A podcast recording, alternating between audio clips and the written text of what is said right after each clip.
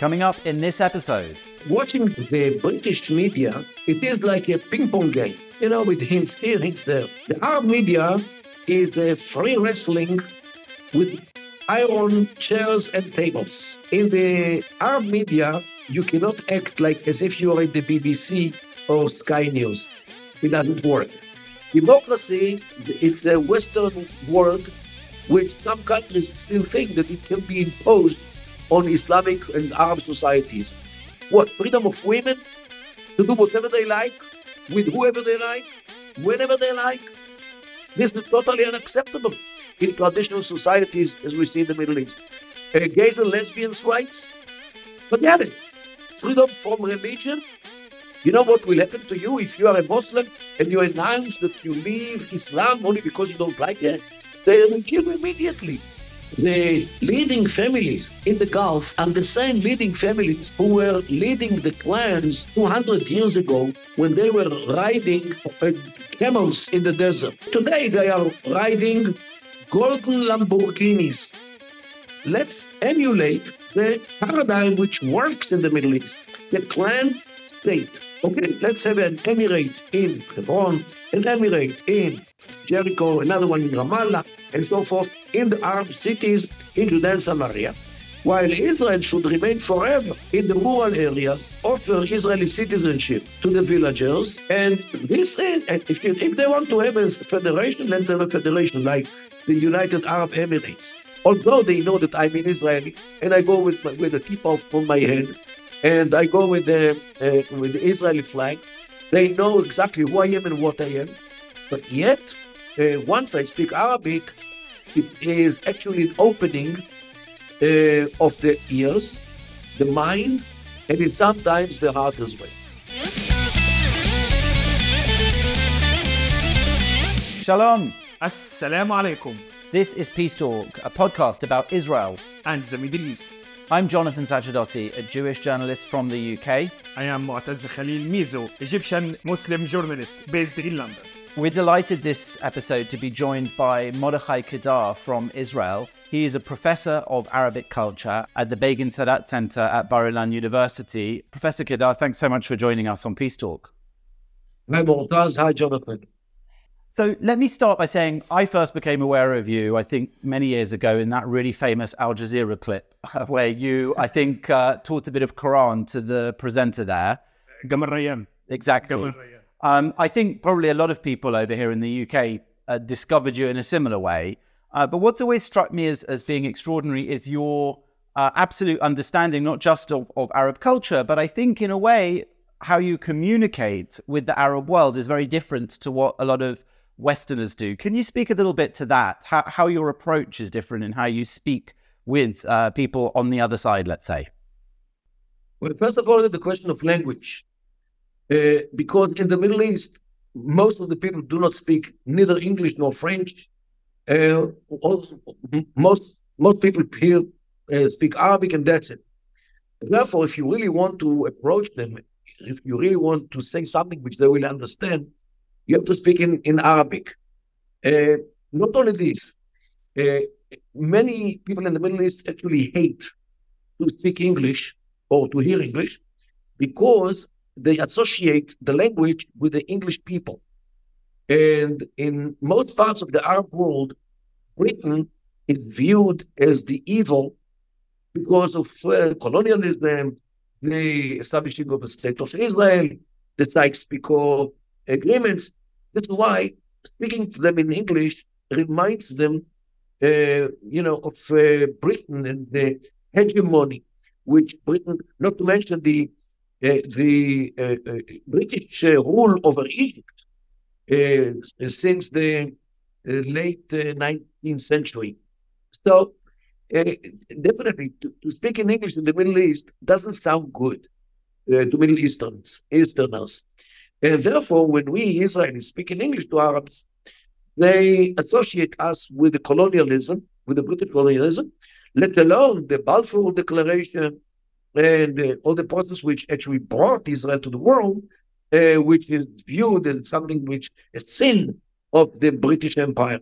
So speaking English is not good here in the East. Uh, therefore, if you really want to approach them, uh, you have to speak in Arabic. Now, even if look, I speak literary Arabic. I don't speak the uh, the colloquial languages because, as you know, in Arabic there are many dialects uh, of Arabic. I usually speak in literary Arabic, which no Arab uh, speaks. They appreciate it, although they know that I'm an Israeli and I go with my, with a kippah on my head, and I go with the uh, with the Israeli flag. They know exactly who I am and what I am, but yet uh, once I speak Arabic, it is actually an opening uh, of the ears, the mind, and it's sometimes the hardest way. And what about if uh, you speak Hebrew? You know, there in the Middle East, you, you know, doctors, some of my families, also my friends, hate me as a result of my speaking and enter to learn Hebrew in the university. Um, uh, they, they told me that I am Arabic Zionism. Arabic Zionist. Yeah. This is the Middle East. Look, in the Arab world, in many cases, the other, with a big O, is more or less the enemy because he's mushmin, uh, not from us.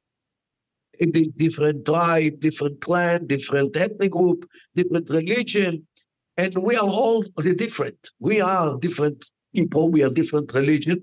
We are different uh, mindset. We are different culture. We are more, much more liberal. We are much more individualistic.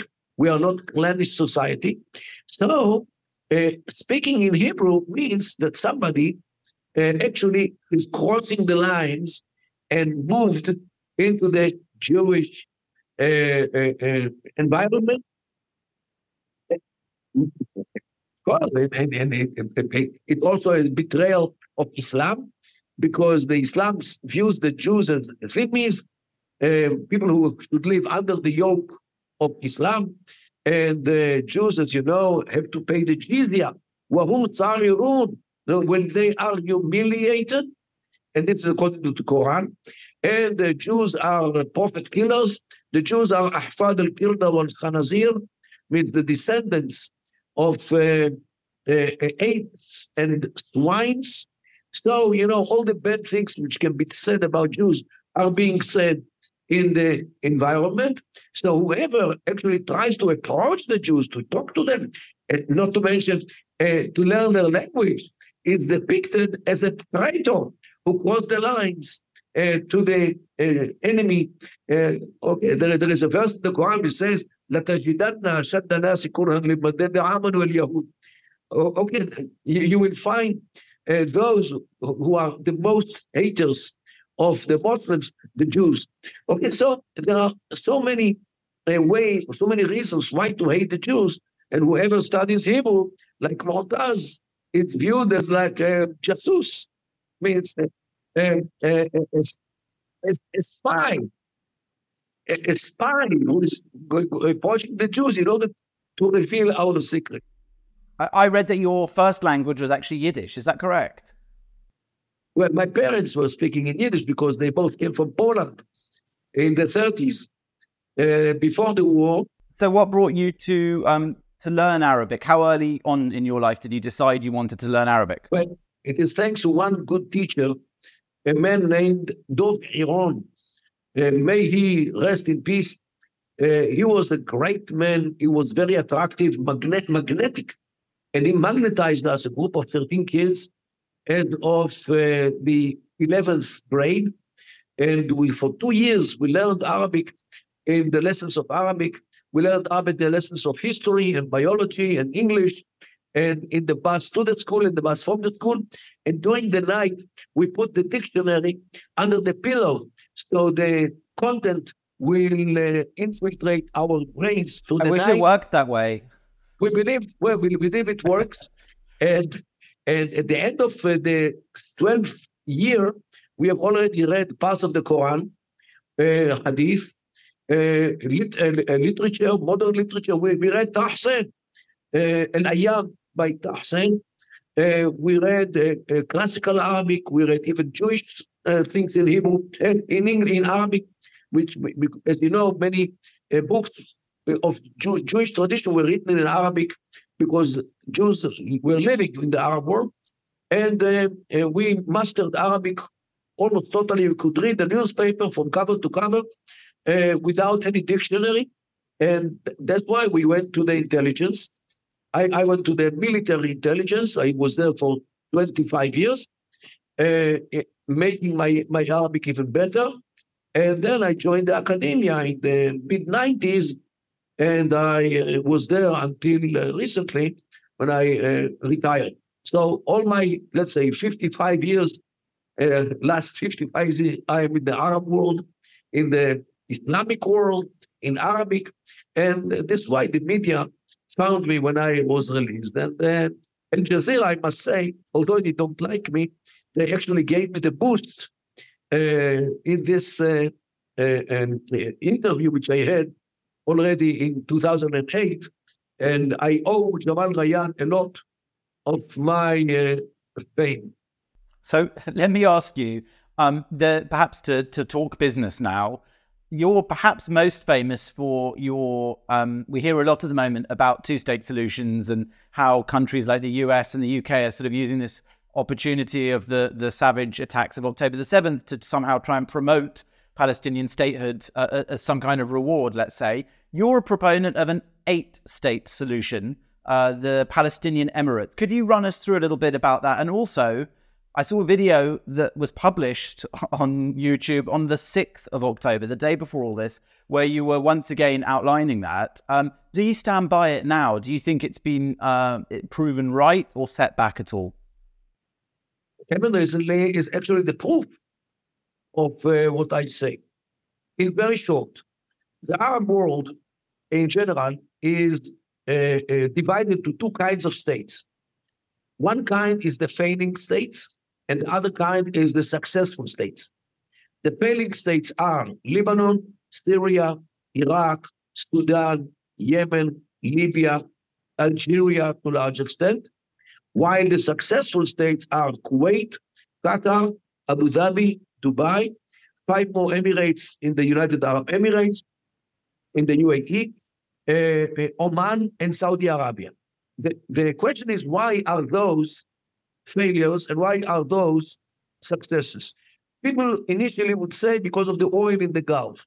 But this is wrong because Iraq has a lot of oil and it's a failing state. And Libya also has a hell of a lot of oil. And it is a totally failing state.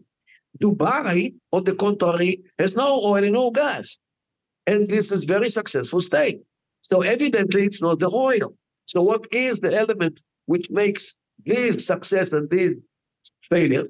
The element is the sociology. All the failing states are conglomerates of clans, ethnic groups like Kurds, Arabs, Turkmens, Berbers in North Africa, religious groups Muslims, Christians, Yazidis, Sabais, Mandays, Alawis, Druze, and all this, all this chaos, and sectarian groups, Shia, Sunnah, Salafis, Sunnis, uh, uh, Sufis, and all kinds of other states. If, on the contrary, the successful states are homogeneous groups. Uh, Kuwait, for example, belongs to one clan named Al Sabah. Al Sabah uh, Ad. So it's a different word. It's the, the, the, the clan of Sabah. Uh, Qatar belongs to Al Thani. Dubai belongs to Al Maktoum. Uh, Abu Dhabi belongs to Al Nahyan. Saudi Arabia belongs to Al Saud. Saud. Yes. Means when you have one group, Al, one family, which wants the state, the state is legitimate, the state is stable, the state works, the state functions. And if they have oil like Abu Dhabi and Kuwait, they are rich because of the oil. If they don't have oil like Dubai, they are rich because of the business. And, and where does democracy sit in that? Democracy, it's a Western world which is viewed in the Middle East as some kind of foreign culture which some countries still think that it can be imposed on Islamic and Arab societies. There is not even one real democracy in the Arab and the Islamic world. Not even one state. Why? Because democracy, what is democracy? What are the components of democracy?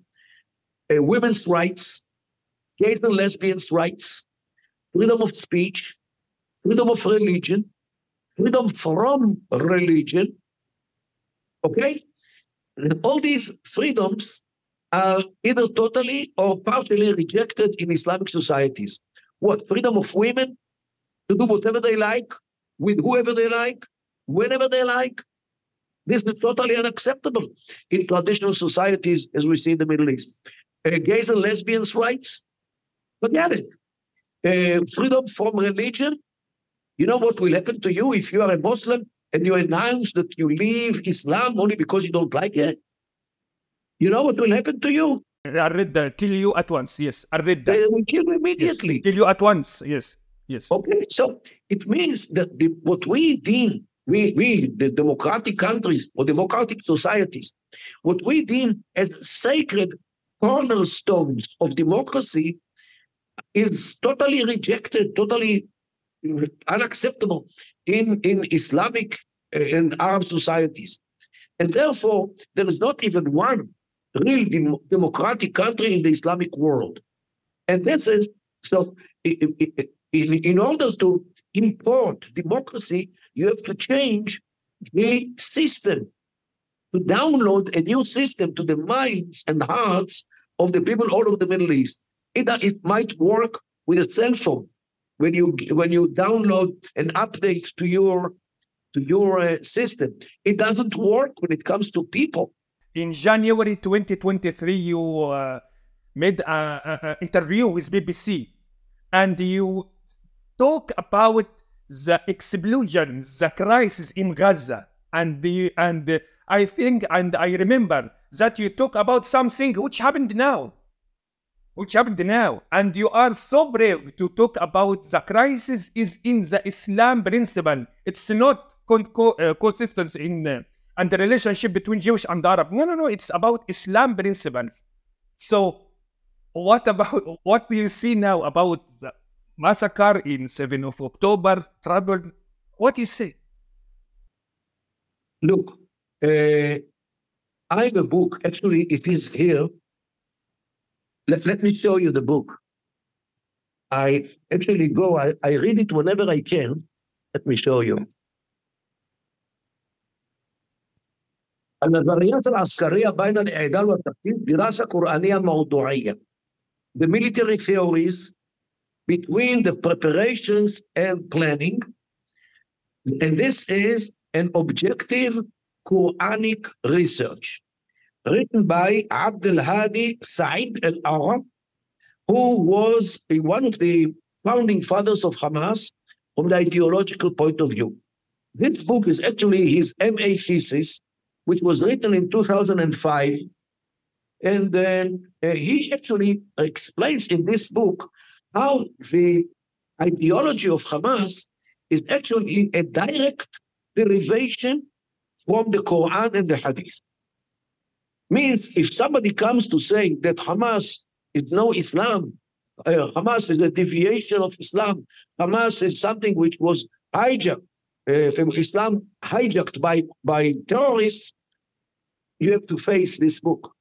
Because in this book, he proved that everything which they believe in is actually written in the Quran and the Hadith.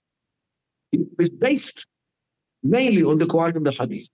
And, and, and, and, and this is a problem. Look, even ISIS, which what Hamas did is very similar in what they did in, in October the 7th, to burn people, to rape girls, and, you, you know, things to cut organs of people. You know, they cut breasts of ladies. Who in the right mind would do such a thing? And this actually reminds us very much of, of ISIS. And, it, and when you read what ISIS were writing, it's the same thing. They were basing their deeds, their actions on the Quran and the Hadith as well.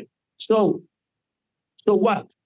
Are they representing uh, Islam or not? By the way, Sinwar say uh, Sinwar talk about Abdul Hadi many times, and he's uh, like his teacher. And Abdul Hadi, is it available in English, by the way? I, I don't I don't know. I have no idea. Uh, you, you can look it up. Uh, I intend to translate it uh, to Hebrew, maybe to English as well, to expose to the whole world how this uh, organization thinks, how these people think, what they are, what their are their motivations, and this is very important. And this is a book. It's not a a, a, a sheet of paper which somebody scribbled something and uh, threw it away. So I think there's been something. I think we can all agree. There's been something of an awakening in in Western minds. Um, only a small one so far. That perhaps the ways we've spoken about the Israel-Palestinian conflict uh, are misguided and out of date. That seems to be. They seem to be reading it back a bit now. But at least I think October the seventh provided a very rude awakening. Um, to what extent do you think theories like yours, ideas like yours of the Emirates and the sort of eight state solution are able to gain ground in this moment? And to what extent are all these talks, two states, just lip service? Well, you just remind me of that. I didn't finish this idea. Since uh, there is a failing paradigm in the Arabic of multi group states which are failing and one group state which is successful, what I want to do is to emulate this winning paradigm, the successful paradigm, rather than winning, rather than adopting the failing paradigm. Means instead of creating a Palestinian state with many clans, and you know, they are very, very clannish society. If your name is Jabri or Kawasme or Nakshi or Tamimi or Abu Snena, you live in Hebron. If your name is Masri or Tukan and Shaka, you live in, in Nablus. If your name is Barghouthi, you live in Ramallah. If, you, if your name is Arikat, you live in, uh, in uh, Jericho. If your name is Karmi, you live in Tulkarem. And this is how it works. They are a very clannish society. They don't get married with each other to that, to that degree. So let's emulate the paradigm which works in the Middle East, the clan state. Okay, let's have an emirate in Hebron, an emirate in Jericho, another one in Ramallah, and so forth, in the Arab cities in Judea and Samaria, while Israel should remain forever in the rural areas, offer Israeli citizenship to the villagers. And this is, if, you, if they want to have a federation, let's have a federation like the United Arab Emirates, which is a federation, like the Union, the European Union. And uh, and, and let them uh, live, live in peace with us because emirates which are based on one clan, they don't look for enemies because they are the legitimate uh, owners of the place. And this is like a nation state, small yet functioning. Which is the clan of Gaza? Oh, Gaza, Gaza uh, has, has many clans, but Gaza is traditionally divided to five districts, um, administrative division. And what I think that today, after we get rid of Hamas, hopefully, uh, you can implement the same thing on Gaza by taking the administrative traditional division of Gaza and make, make it into an Emirates. In the north, Bet Lahiya, Bet Hanun. To the south of it, is the city of Gaza. To the south is Dir el Balah. To the south is Khan Yunis. And to the south is Rafah. Okay?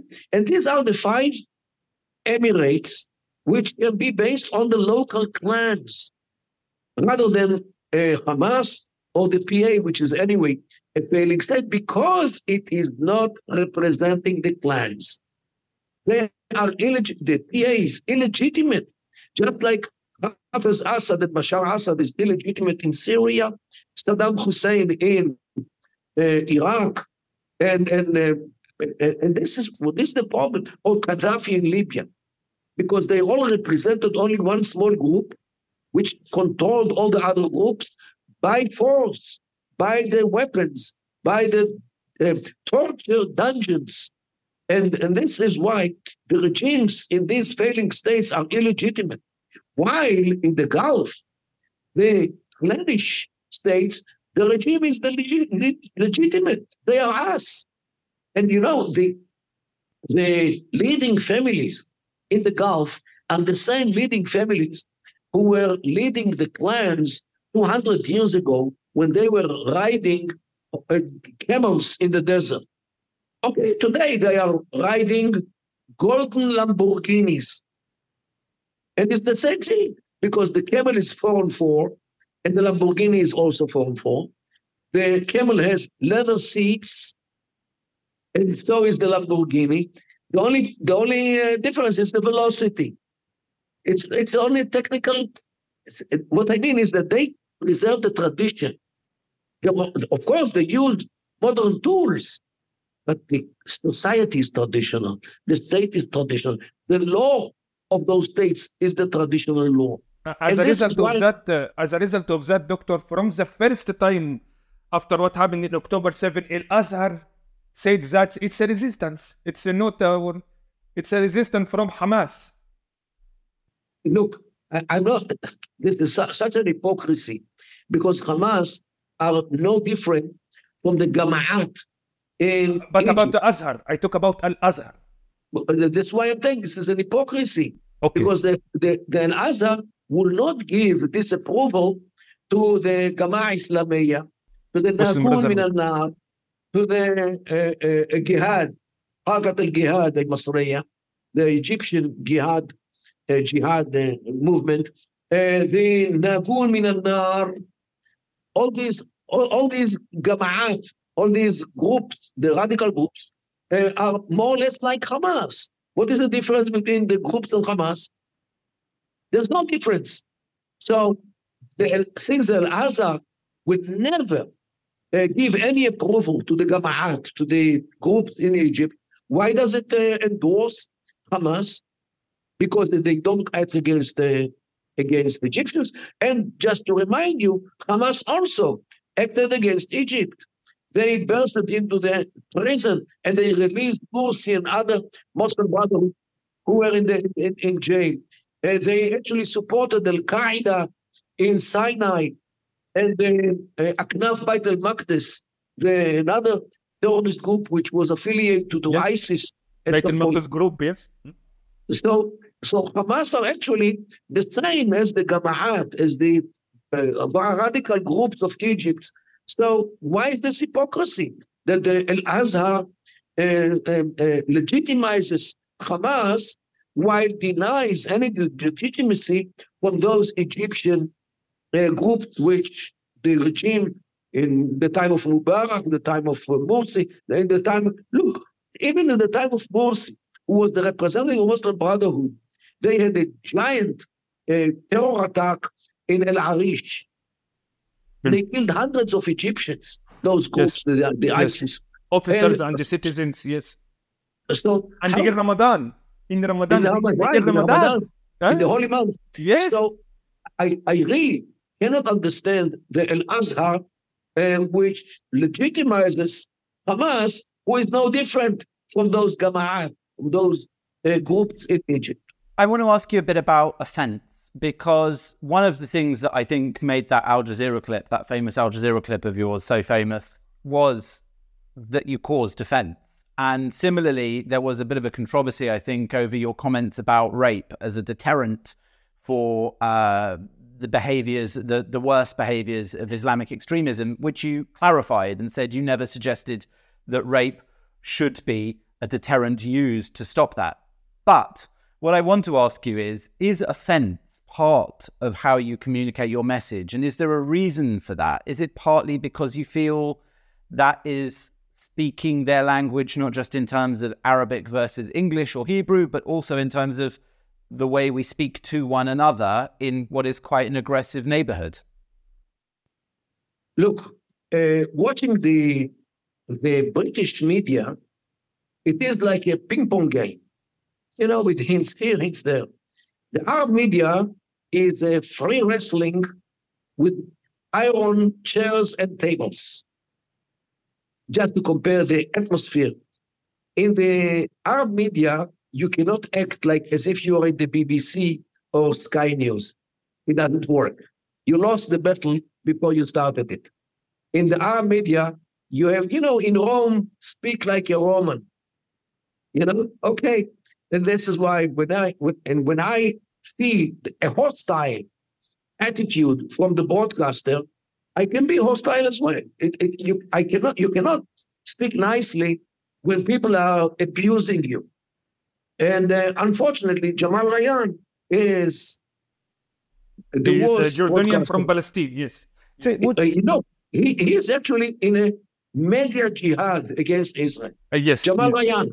I think media jihad, by the way, it's, it's a really good phrase because that media jihad, I think they've hijacked the British polite ping pong, and that media jihad still is conducted in the Western and British media, just in this weird, polite sort of way.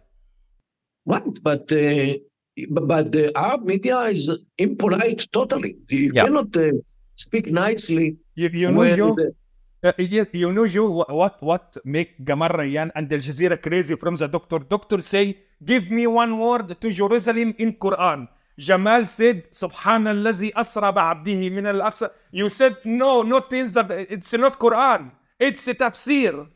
So no, the, I remember the Al Aqsa is mentioned one time in the Quran, but Al-Aqsa originally was not in Jerusalem. The Al-Aqsa, which is mentioned in the Quran, is in, in a Saudi, in a Saudi um, little town named Jorana, which is 29 kilometers to the northeast from Mecca.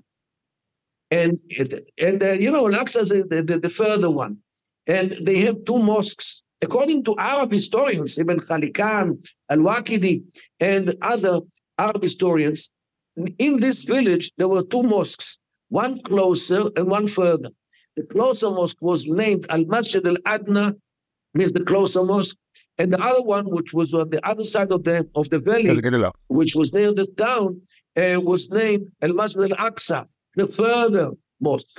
Only after the the revolution of Abdullah ibn Zubayr, who prevented the Umayyads from coming to Hajj in 682, 50 years after Muhammad died, the Umayyads declared that the Al-Aqsa, which is mentioned in the Quran, is actually in Jerusalem, in order to divert the Hajj from Mecca to Jerusalem, so the, Umayyad, the, the Umayyad clan will come to Jerusalem instead of Mecca. So in order to convince them, they said that the, the, the Al-Aqsa Mosque, which is mentioned in the Quran, is actually in Jerusalem and not in Jordan.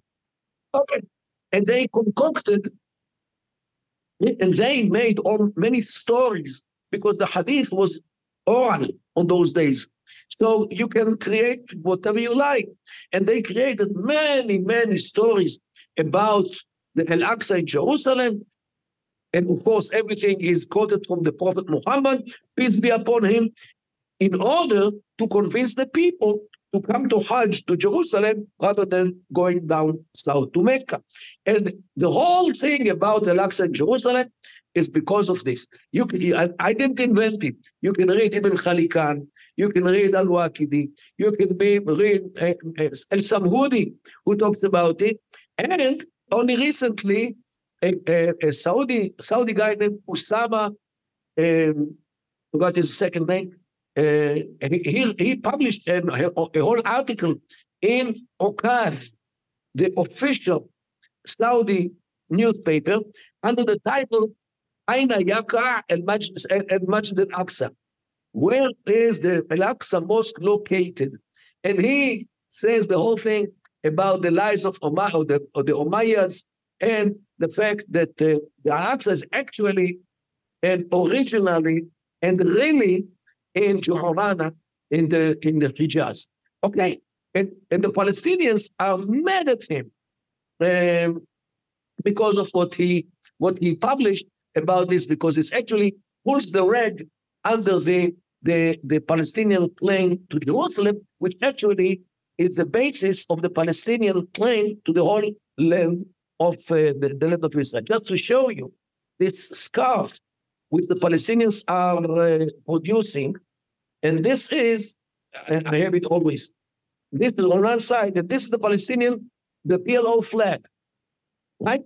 And here it says, Al-Quds Lana, means Jerusalem is ours, and the Dome of the Rock, which resembles the Al-Aqsa Mosque. And on the other side, Sea, from the river to the sea. And they see the connection because they understand that if Jerusalem will be theirs, the whole country will be theirs. Why? Because without Zion, there is no Zionism. And this is why they demand Jerusalem as their capital in order to take it out from the Jewish people, because they know the history that the first temple, the second temple were all in Jerusalem. And this actually is written even in the uh, Mawsu' al-Falastiniya, the Palestinian encyclopedia. It's written there. But in order to deny the right of the Jews to this country, they want to take Jerusalem, which is our capital for 3,000 years, where their forefathers were drinking wine, worshipping idols and idolaters, and burying the daughters alive, according to their own history, not according to myself. So this is the whole struggle of the Jerusalem.